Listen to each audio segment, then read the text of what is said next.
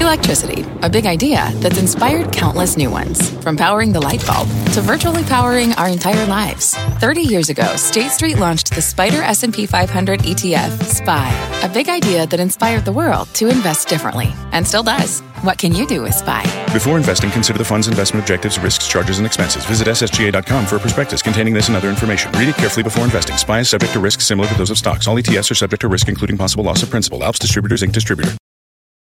Homes.com knows that when it comes to home shopping, it's never just about the house or condo. It's about the home. And what makes a home is more than just the house or property.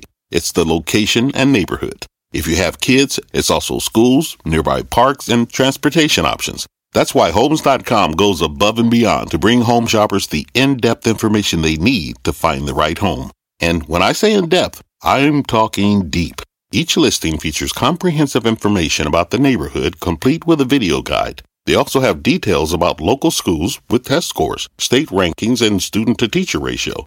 They even have an agent directory with the sales history of each agent. So when it comes to finding a home, not just a house, this is everything you need to know, all in one place. Homes.com. We've done your homework. My mission is simple, to make you money. I'm here to level the playing field for all investors. There's always a bull market somewhere, and I promise to help you find it. Mad Money starts now.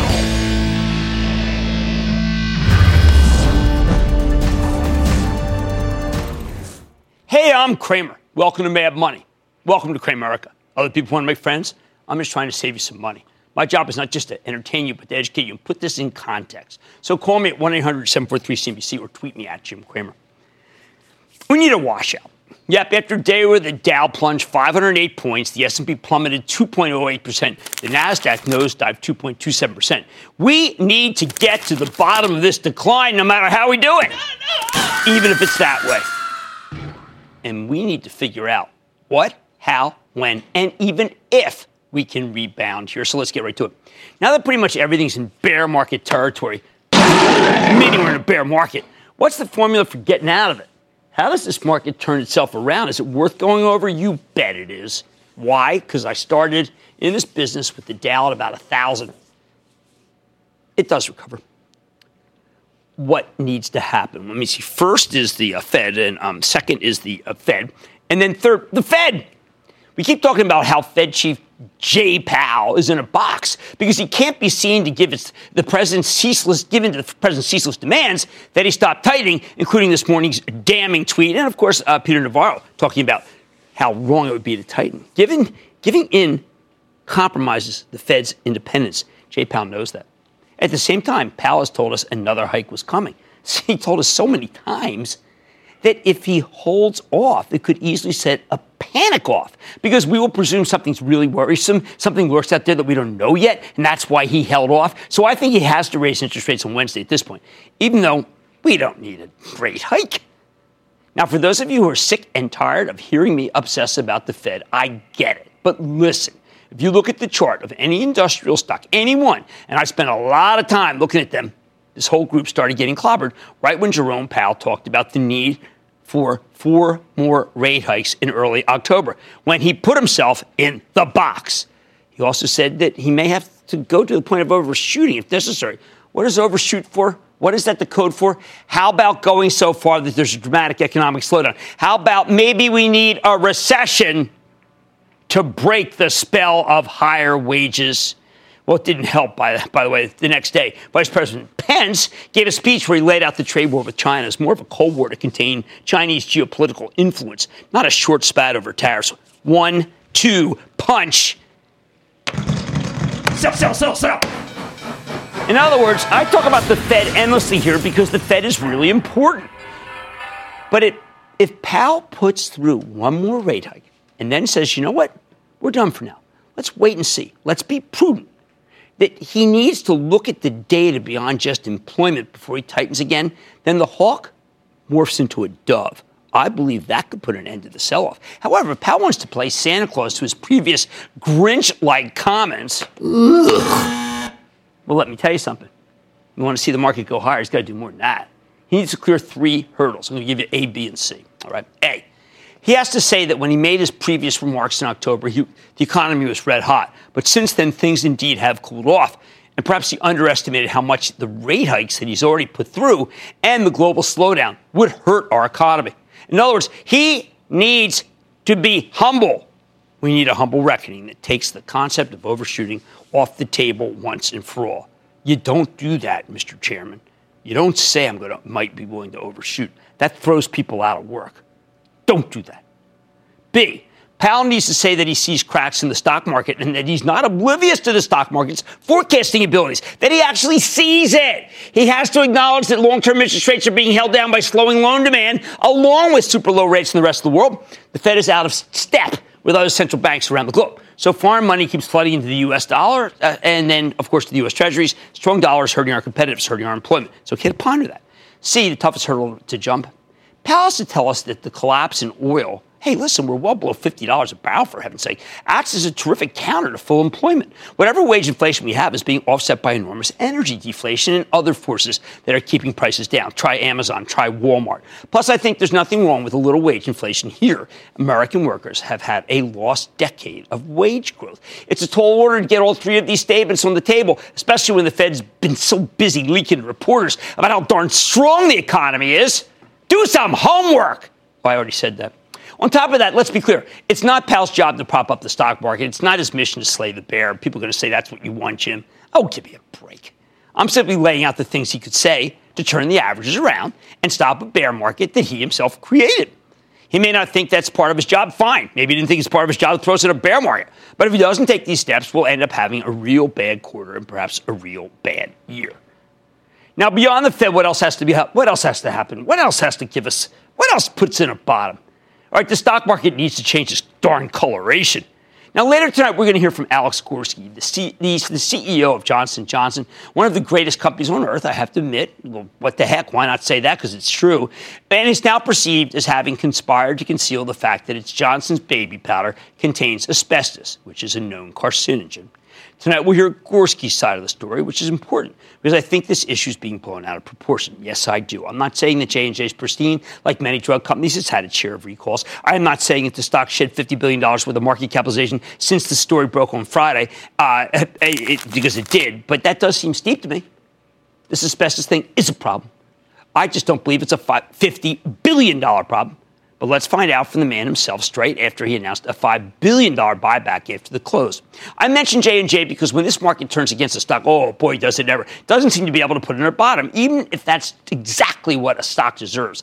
This is genuine bear market behavior. J&J is a fulcrum name, as I like to call it. It needs to stop going down before we can get a sustained rebound on the average. It's just a fact. Dow stock, by the way. Same goes for Dow stock Goldman Sachs, which has been pummeled so hard that its stock now trades below its tangible book value. What you get if Goldman liquidated its whole business tomorrow and handed over all the money to its shareholders, which I think a lot of people must want at this point. Some of that's because the financials are hated here, but the latest leg down was driven by the Malaysian government filing criminal charges over this one MDB matter late last night.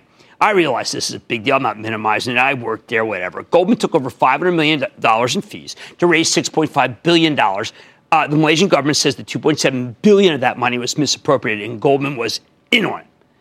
Now, the guy's already pled guilty from Goldman. We know that there's problems here. However, I have some doubts about Goldman's culpability at the highest levels. The Malaysian leadership assured them that the proceeds would be used for legitimate investment. They even gave Goldman Sachs written assurances. This scandal brought down the former Malaysian prime minister. I think there's a good case to be made that they were simply dealing in good faith with the country's legitimate elected government. And the Malaysian government that is prosecuting them now knows the country gave written assurances to Goldman about how the proceeds would be used. Yet Goldman stock trades as if the U.S. government, too, is about to charge it with fraud. Criminal fraud. That's not going to happen, people. Something like that could put Goldman Sachs out of business, and our government learned its lesson on this kind of thing 16 years ago when it hit storied accounting firm Arthur Andersen with an indictment and drove it into bankruptcy. They will not do that again. There'll be some kind of negotiated deal. It's going to take a while. What can I say? What else? FAANG. Oh, man, it needs to stop going down somehow. This group has led us lower, so can it bottom and then take us higher? Yeah. We got a positive article today about Facebook developing programming. I mean, at least it wasn't about the scandal. It shocked me. It was Man Bites Dog. Apple, they should just guide down already in the iPhone and get it over with. There's guiding down to do. Stock will probably go higher. Amazon, it trades as though it's going to be wiped out by Walmart, which is crazy, although I like Walmart's online initiatives. Netflix just hired the former head of ABC Entertainment, for heaven's sake. Positive. Alphabet, okay, nothing good or bad. But maybe that's good. Again, FAANG let us down, so we needed to turn around before we can bounce. Finally, there's China. What can I say that everybody hasn't said? We need to see something, anything that indicates the Chinese are willing to make a trade deal, one that the Trump administration is willing to accept. You know what? That's worth about 1,000 points to the Dow. Even as a bad deal is no reason. We don't want a bad deal just to jack the market up. That's stupid. Put it all together. I think this whole list, I'm calling this one tall order. Get used to that guy. Bottom line, this is the most treacherous market since the financial crisis. You need to be nimble. You need to have cash. And you need to take a long-term view when it comes to owning stocks because long-term, they remain an incredible wealth creator. True. Short term, though, we're due for bounce. We're that oversold. More on that later. But we're in the hands of the Fed. And if it screws up, then the Grinch will be paired with the bear to steal Christmas. Let's go to WC in Pennsylvania, please. WC. Hey, Jim. How you doing? I've had better days. How about you? As well, after this day. Yeah. Jim, my stock is Tilray. Which is a pharmaceutical marijuana stock, symbol TLRY. Jim, after Governor Cuomo announced his plans to create a program to legalize recreational marijuana in the state of New York, the stock dropped over 30%. Do you think legalization for recreational use will negatively impact the medical marijuana market? No, I have been saying that the only company that I felt has the balance sheet to be able to fight to win and never give in is Canopy Growth, and that's because they got the money. It goes down. These all are going down. Canopy Growth got the money from Constellation. Tilray down 9, but Tilray is still worth $6 billion. That seems wrong to me. That seems high. Got to tell it like it is. That's why we're speaking to Sandra in Virginia. Sandra. Sorry about the accent. Sandra. Sandra? Hi, Mr. Kramer. This is Sandra. How are you? I am good. I'm watching Oracle go higher. Something's green. How can I help? Hey, listen, I have just a general question today about bankruptcy. If you have shares in a stock that, and you hear rumors about the company going bankrupt, what do you do? Do you hold your shares and you look at the balance sheet?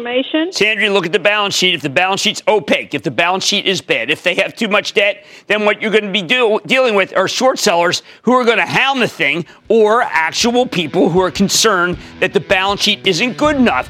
That's why I always tell people, please, if you can't read a balance sheet, can't recognize what debt is, you got to be in an index fund. You have to, because debt is so important. It's often the enemy of the stock price. In this real treacherous market, the worst one I've seen since the onset of the financial crisis, here's some advice. You need to be nimble, have some cash, and remember that stocks are still the greatest wealth creator of all time. So do not be afraid of them. Do not be afraid of index funds, even if people come on air and say it's just a mania. Tell Buffett. On Mad Money tonight, a new report claims Johnson & Johnson knew that its baby powder was tainted with asbestos and kept it secret for decades, two different news articles. And you know what's happened? Well, these articles have rocked the consumer's confidence in the company and the company's share price, with the stock losing $40 billion in its value on Friday and then another 10 today.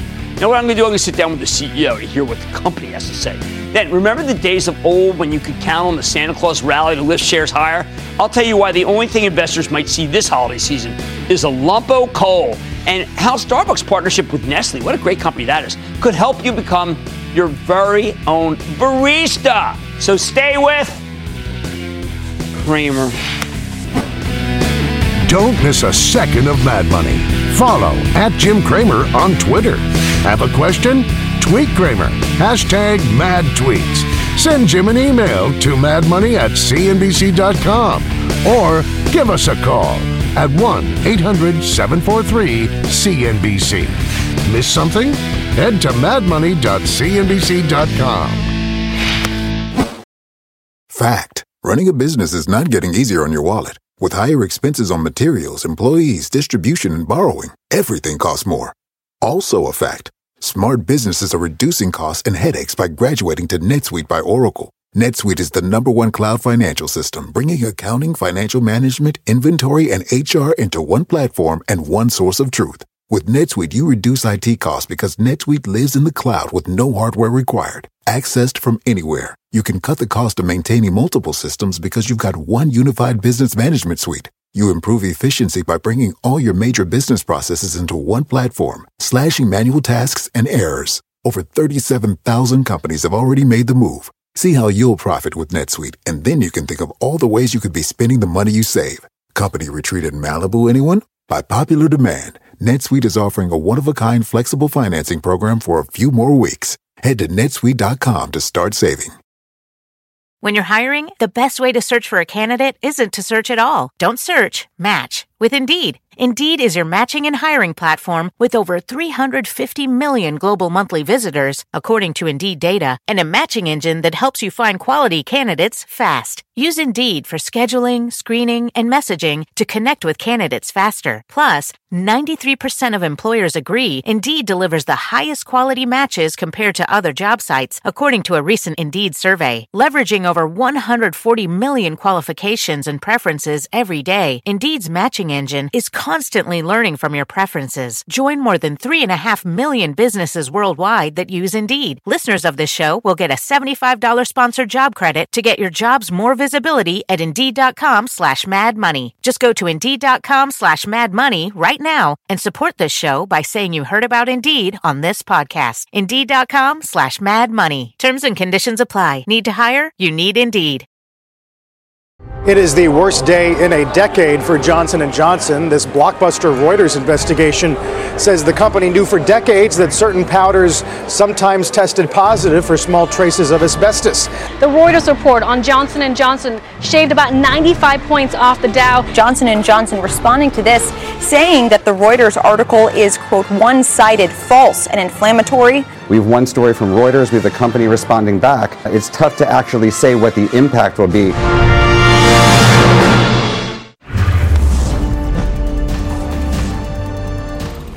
On a downright ugly day for the averages, we have to take a closer look at a company that's facing a huge amount of negativity right now, Johnson & Johnson. On Friday, J&J stock sold off after investors reacted negatively to a Reuters investigation that reported some stunning allegations that J&J had known about the presence of asbestos in its baby powder for decades and intentionally hid evidence.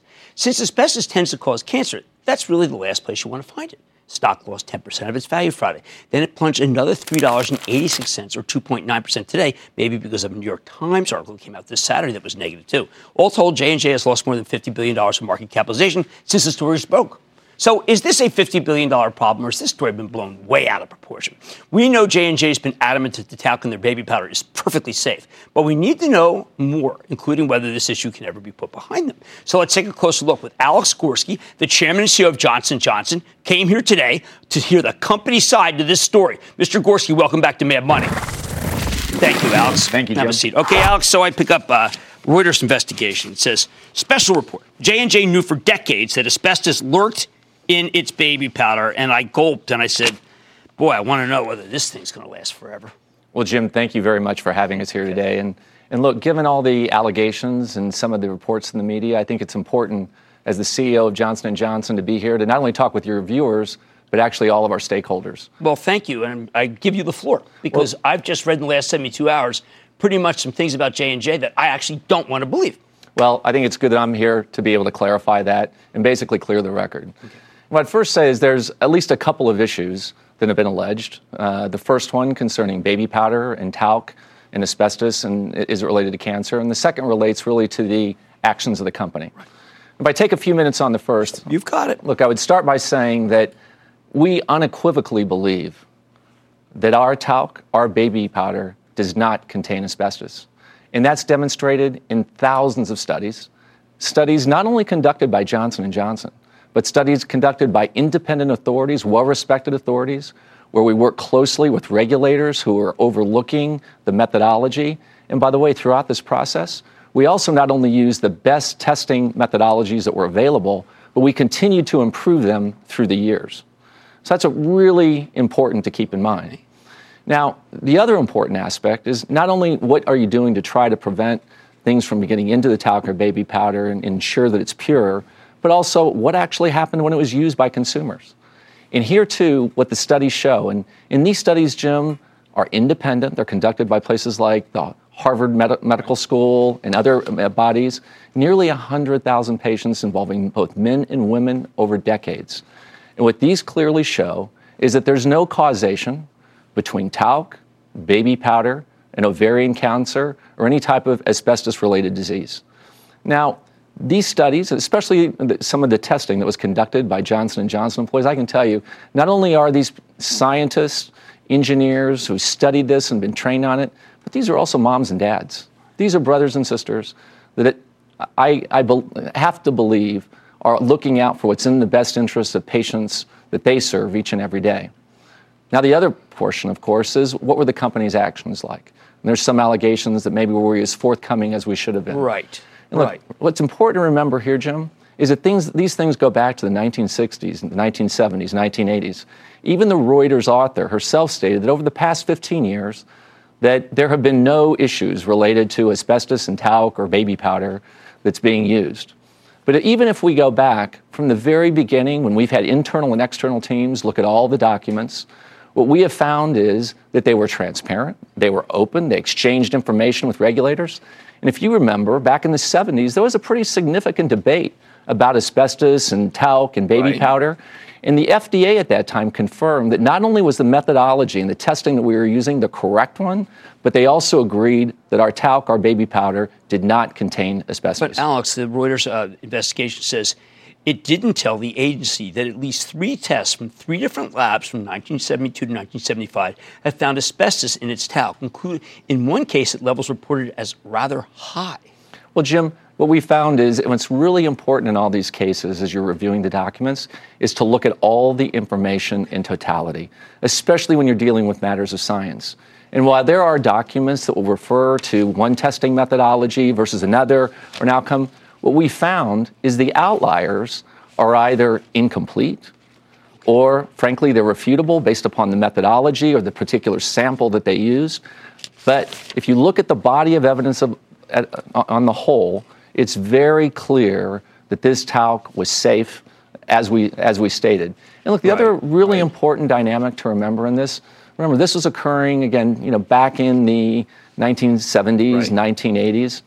This was during the same time when Johnson & Johnson has been recognized as removing Tylenol from the market when there was any kind of a safety issue.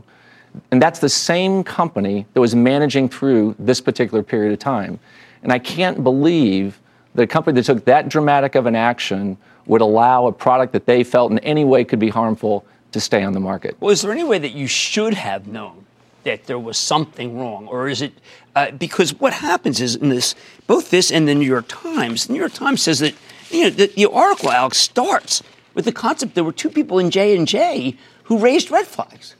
Well, Jim, what's taken place is, first of all, let's go back to our data. Sure, we believe the talc is safe. Mm-hmm. Okay, and studies. That's not only what we believe, but it's what studies have demonstrated.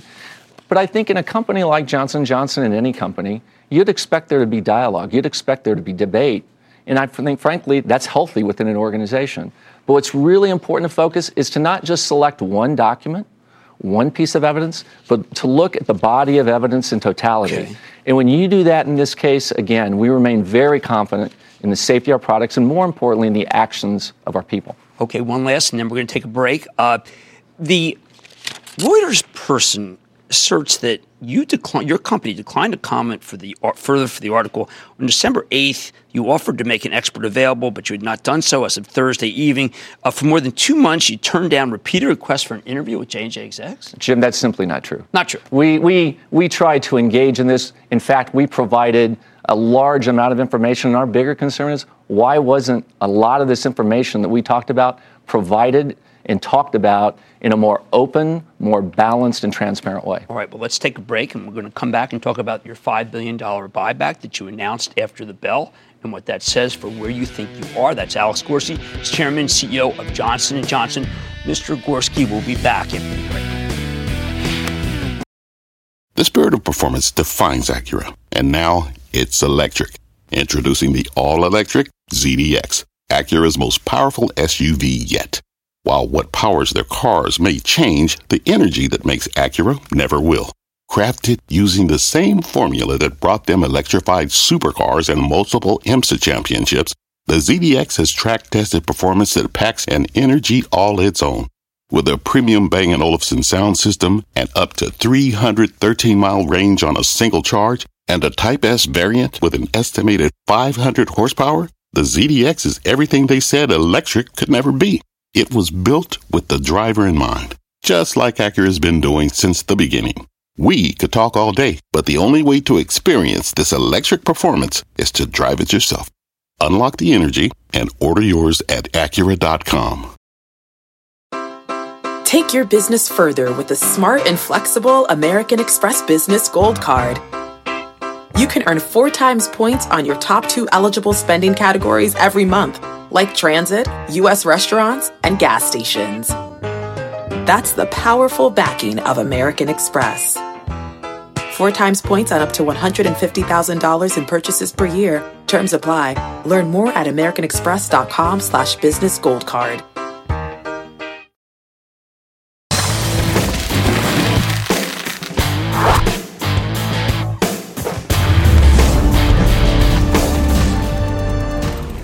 We're here with Alex Gorsky, the chairman and CEO of Johnson & Johnson, to get his response to these explosive allegations about the presence of asbestos in the talc, or not the presence of asbestos in the talc that goes into J&J's baby powder.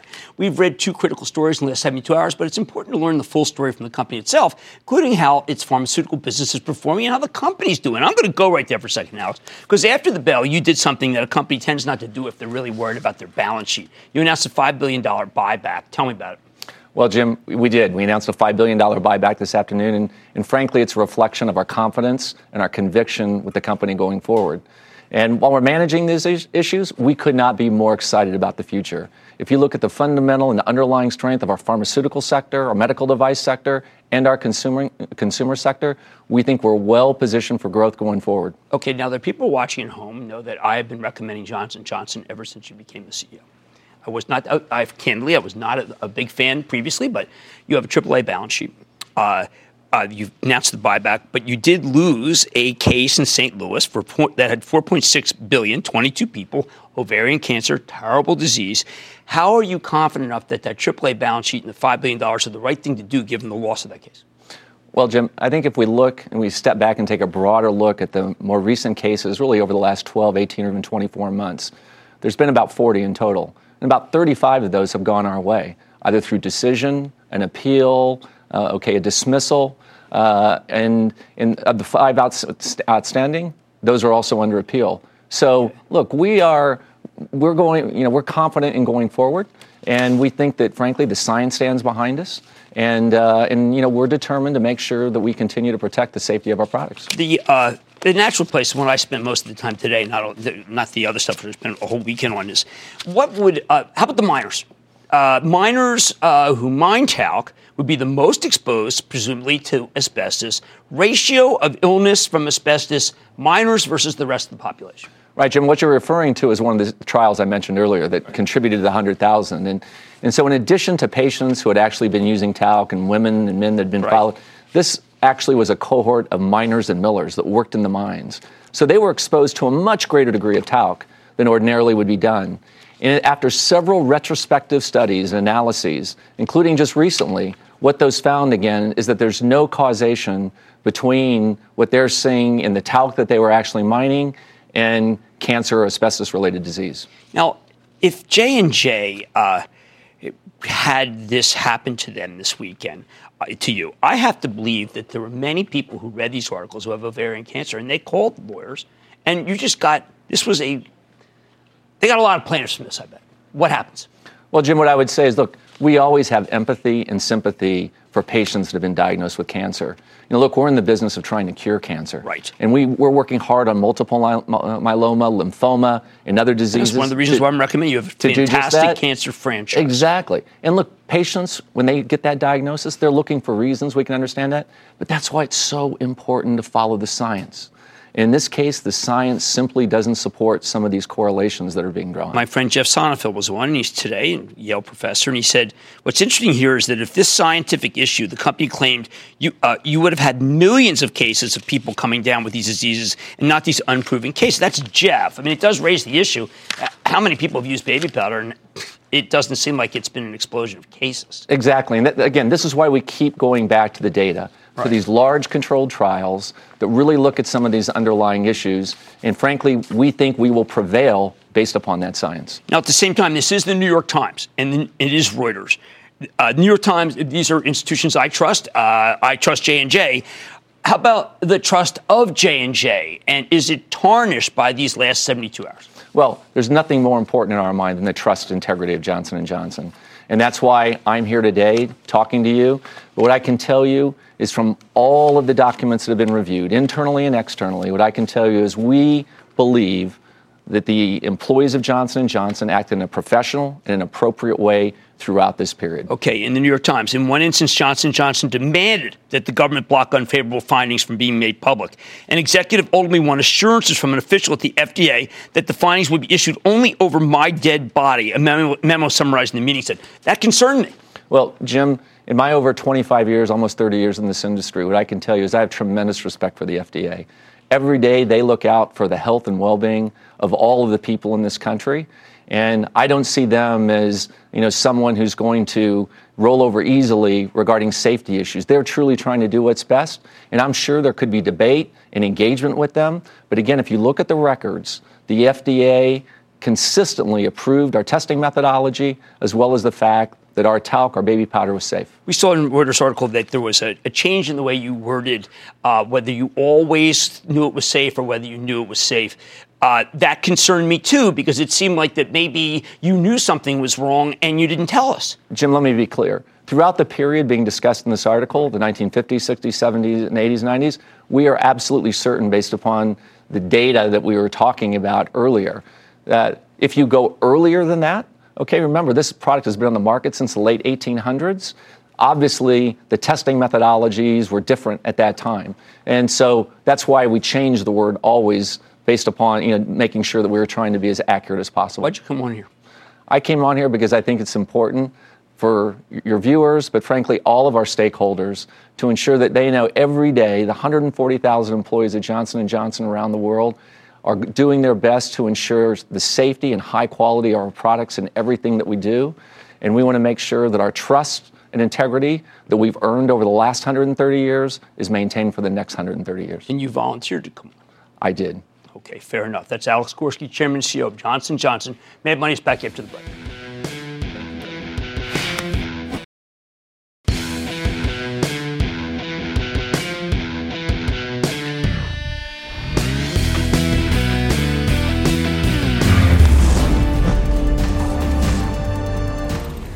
Just how treacherous is this market? For decades, I've followed the Standard & Poor's oscillator. I pay to get it, which tells you when stocks have gotten overbought or oversold. Historically, whenever the S&P oscillator goes below -5, it's made sense to cover your short positions and do some buying. This has worked year after year with very few exceptions. And on Friday, we went below -5. Today, it hit -7.4, which makes us extremely oversold and way overdue for a bounce. Buy, buy, buy, buy, buy, buy, buy, buy! However, when this market gets on a negative selling jag, it blows through all sorts of conventions. Rather than bouncing today, we just kept going lower. Remember the Christmas rally thesis? Out the door because of the Fed. Remember the gridlock bounce after the election? Gone with the wind because of things like the government shutdown. Even as a shutdown-related pullback has almost always been a buying opportunity. Remember the thesis that the market usually trades up in the third year of a presidential term when it's a first-term president? Not this administration. All these investigations into the president's business dealings, I think, have really taken their toll. Remember the art of the deal? The president has been trying to get trade deals through with every country except China, where he wants total capitulation. Meanwhile, no deals yet to be approved anywhere. Congress is about to debate the new arrangements with Canada and Mexico. Who knows if they have the votes? Trade is a weird issue that doesn't really map into the left-right spectrum. You've got free traders and protectionists in both parties. So the White House needs Democratic votes here. But why would the Democrats want to give him a win? Remember how the yield curve was supposed to have inflection at this point in the business cycle? In other words, long-term rates are supposed to be above short-term rates, and that's breaking down, something that often signals a recession. The problem, the economy is weaker than we thought, and our nation's monetary policy is out of step with the rest of the world. One more example of the Fed's cluelessness, which is putting downward pressure on long-term rates, even as we keep raising short-term ones. Very bad for profits. All these reversals of fortune have done serious damage to investor confidence. Money's been flooding out of stocks. Sell. It often seems like there's nothing safe to buy. Witness the incredible repeated slaughter of stocks like Johnson & Johnson, which we covered earlier tonight, and Goldman Sachs, which I mentioned at the top of the show. That's the best pharma and one of the best brokers, for heaven's sake. Holy cow. These issues almost make you wish for a crash, don't they? A crash so we can get the downside darn over with. Unfortunately, in a bear market like this one we've been experiencing, that's not how things play out. Hence, we find the dribble bearish rotation. It's almost Chinese water torture. It's exhausted all but the most sanguine of investors, the most brain-dead ones who'd never sell anything no matter what. Oddly enough, I think that the sellers will ultimately prove to be mistaken and not the owners. I disagree with Jeffrey Gundlach, a very fine money manager who came on Scott Wapner's halftime report today and told us that passive investing has reached a mania stage. To me, that's wrong.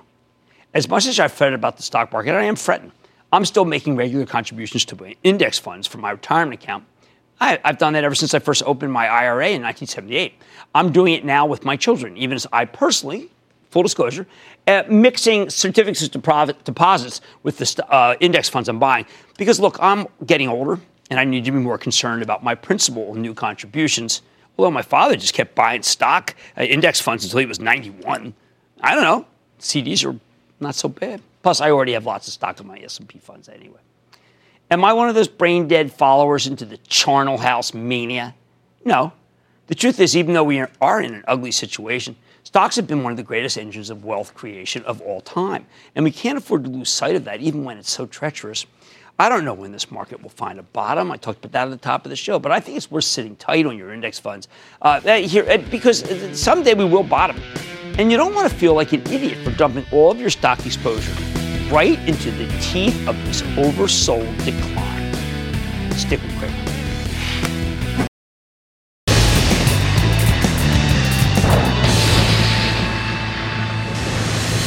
It is time. It's time for the light round. Questions about Rob Gross, one of the safest sunsets of you. And then the lightning round is over. Are you ready, Ski Daddy? It's time for the lightning round. Questions about I want to start with Charles in Texas. Charles, I want a booyah lightning rod from Kramer for a buy or a watch on Patchy. Patchy? No, yes, that's just a watch. I mean, it's got a little too much natural gas.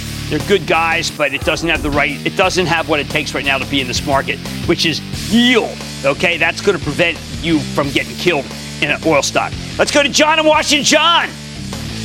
Hi, Jim. I'd like to know if Roku's fundamentals are in place so that they can participate in a recovery when it comes. I think that, yes, they are. I do worry greatly about it. Amazon, though. Can you imagine if Amazon's really a Trojan horse and that Alexa's going to start showing you advertisements? Wow. I think Amazon's powerful here. Let's go to Dennis in Michigan. Dennis.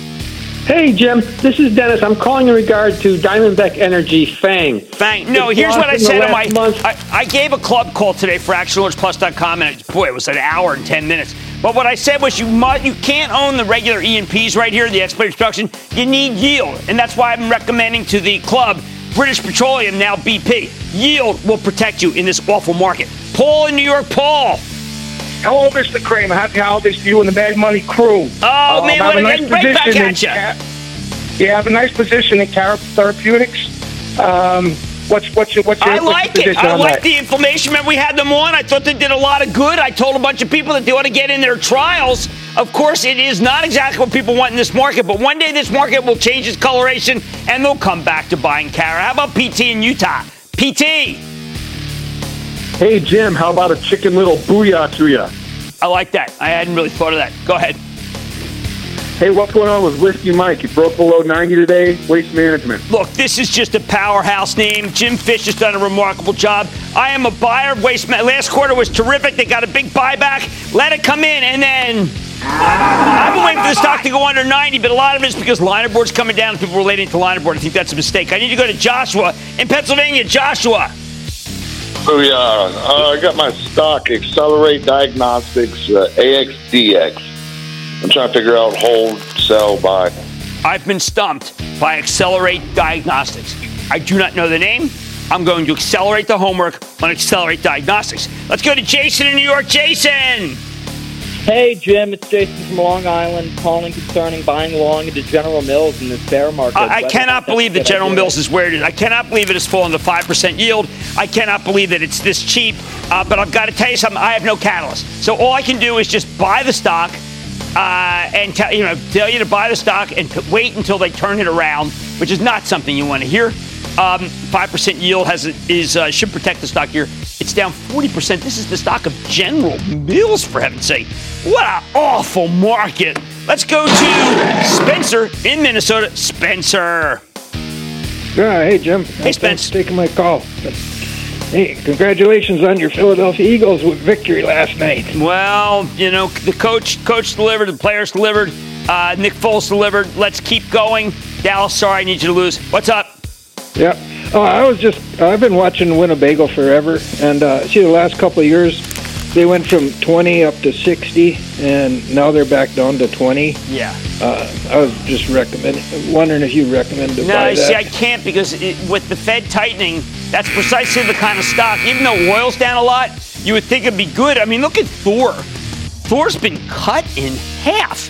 And this is, I got to keep people out of problematic situations like Thor. And Winnebago is like Thor. Some people think they're doing better right now than Thor. Let's go to Al in California. Al. Happy Booyah Bakersfield. There you go. SPI Global. Huh? SPI Global. Oh, hey, I saw Doug. I saw Doug Peterson recently at a party, and it reminded me how good this stock is. Look, is the stock going down? Yes. Is the company good? Yes. What else can I say? Let's go to Janice in Washington, please, Janice. Hello. Hello, Jim. Hey, Janice. My son comes by a few times a week, and we always watch your show. Oh, that's great. And I would like to have your opinion on the FLIR stock, the FLR. I'm a 79-year-old grandmother, and I have quite a bit of their stock. Okay, it is at a 52-week low. The engineering construction stocks have gone out of favor. I don't want you to sell it here. It's too low. It's a good company. It's well-run. And you never know when you're going to get a pop. And that, ladies and gentlemen, the conclusion of the Lightning Round. The Lightning Round is sponsored by TD Ameritrade.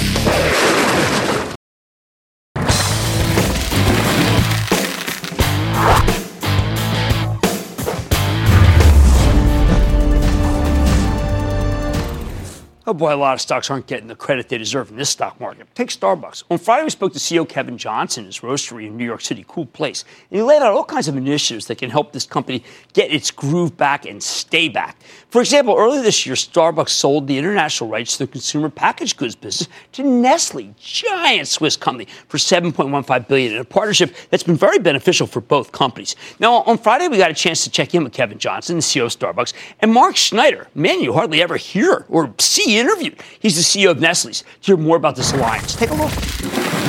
One of the things that I loved about how Starbucks stock bottomed was because you guys got together in a partnership that was lucrative actually for everyone and is helping the consumer. So Mark, tell us about it. That's exactly the spirit of that partnership, and that's the way Kevin and I felt about it. I think this really plays to the strengths of both companies. It allows Starbucks to focus on this thriving coffee shop business and international expansion opportunities. And then Starbucks partners with us for what we do best, and that is consumer packaged goods. And we're present in 190 countries. In 80 countries, we have an installed machine park for capsules, for coffee capsules. And so we can do a lot of things for Starbucks, and Starbucks can do a lot of things for us. And we love the coffee. We love the brand. Well, what I thought was amazing was this is already accretive. I didn't expect anything good here until 2019. So this thing's working out well ahead, right? Well, it is, Jim, and part of that is I think Mark and I found that as we got this partnership together, our teams have worked to dramatically accelerate the implementation of what we're doing to bring Starbucks coffee onto Nespresso and Dolce Gusto platforms. and we're now preparing to enter, you know, a number of new markets with Starbucks through the CPG and food services capabilities that Nestle brings. Now, I've got to tell you, Mark, when I was doing the work at the Portland meeting, I've always loved your company. It's a company that understands sustainability, understands the ecosystem, and wants to leave a small footprint. Our viewers want to own stock, and the stock trades in an ADR not very liquid. When can we just own Nestle's as like the way we would own a Procter or we would own a Kellogg? Well, I think, look, we're excited about the long-term prospects of the business. Sustainability is part of our mindset, and I think that's also part of us, those things that we share with Starbucks. I think that made it so easy to get together on the coffee front. So the cultures are very similar, and we noticed that when the two teams sort of got together and talked about coffee, it was amazing how well they clicked, and that's also part of being ahead of schedule now. That made it so easy. But I think that also translates to a nice long-term perspective for the business, and sustainability is our mindset, and especially in this troubled day and age, I think that sheer stability in our stock and year after year increases, I think that's something that investors love about us. I think we're in an uncertain time, and both of you gentlemen be able to put up good numbers year after year after year. Despite the uncertain time, there's some things that are bought no matter what. You've got a great stable of brands that I don't think everybody realizes. Why don't you go over some of them that are really on fire? Well, clearly, coffee is one of them, and I think between Starbucks and Nespresso and Nescafe, you know, those are the three major coffee brands in the world. Nescafe's still big. When I was growing up, my mom served Nescafe. How could this brand stay so strong? And it's even stronger overseas because I think, you know, in Europe and Asia, you know, those are markets, South America, this is where that brand is really on fire. In addition to that, one of our other businesses that's really doing well is pet care. The Purina brand name is going around the world, and clearly pet lovers are willing to spend on perfect nutrition for their pets, and this is something we cater to. We also caught the trend to healthy hydration, i.e. water, as opposed to carbonated soft drinks early, and rode that 30-year wave. And I think, you know, catching waves and then just riding it all the way over 10, 20, 30 years, I think that is what Nestle stands for. I just have to ask before I go back to Kevin. Plastic versus glass. I mean, let's get that on the table because we know we want glass. We don't want, unless you can recycle all the plastic. Yeah. And look, on plastics, we understand there's an issue out there, and we're working on a larger degree of recycling. We also have a strong commitment out there by the year 2025. We want to make all of our packaging material reusable or recyclable, and we're working towards that. We just founded the Institute of Packaging Science last week and made an announcement around that because to us, commitments is one thing, but then you have to sweat the details and do the specifics to really do better. Kevin, is doing good also doing well for shareholders? Well, we believe firmly that it is. You know, that the pursuit of profit is not in direct conflict with the pursuit of doing good. And actually embracing the pursuit of doing good is a part of the Starbucks brand. And it is it's woven into who we are, into our mission and values. And candidly, it's part of why customers want to do business with us, because they know we're going to take care of our Starbucks partners. We care about the environment. Sustainability is one of the three social impact pillars that we have. And as Mark said, you know, this is something we share in common, the work we're doing around sustainability, beginning with making coffee the first sustainable agricultural product, to the products that we serve coffee in, to our stores. And so doing good is actually accretive to a brand and to shareholders, and it's going to be true to who we are, and we'll continue to do that. Why couldn't you do on your own what Nestle's doing with you? Well, Jim, you know I've been focused over this last year on streamlining the company so that we focus on the things that we do well and that create the most value for our customers and our shareholders. And when we look at the CPG and food services business, you know, we had a business in the US and Canada, but we were nascent or non-existent rest of world. So it's pretty obvious. Let's find a strategic partner that is good at CPG and food service. They can take us to 5 million points of presence in 180 countries. And so Nestle was the right strategic partner for us, and Mark and I have forged that partnership. Our teams are now engaged, operationalizing it, and this partnership will create value for years to come. All right, I want to thank both of you. That's Kevin Johnson, Starbucks CEO, and Mark Snyder, Nestle CEO, whom we don't hear enough from because how classic good numbers, classic good balance sheet, classic world domination. Fantastic work. Thank you, gentlemen. Thanks so much for having us. Yeah. Thanks, Jim.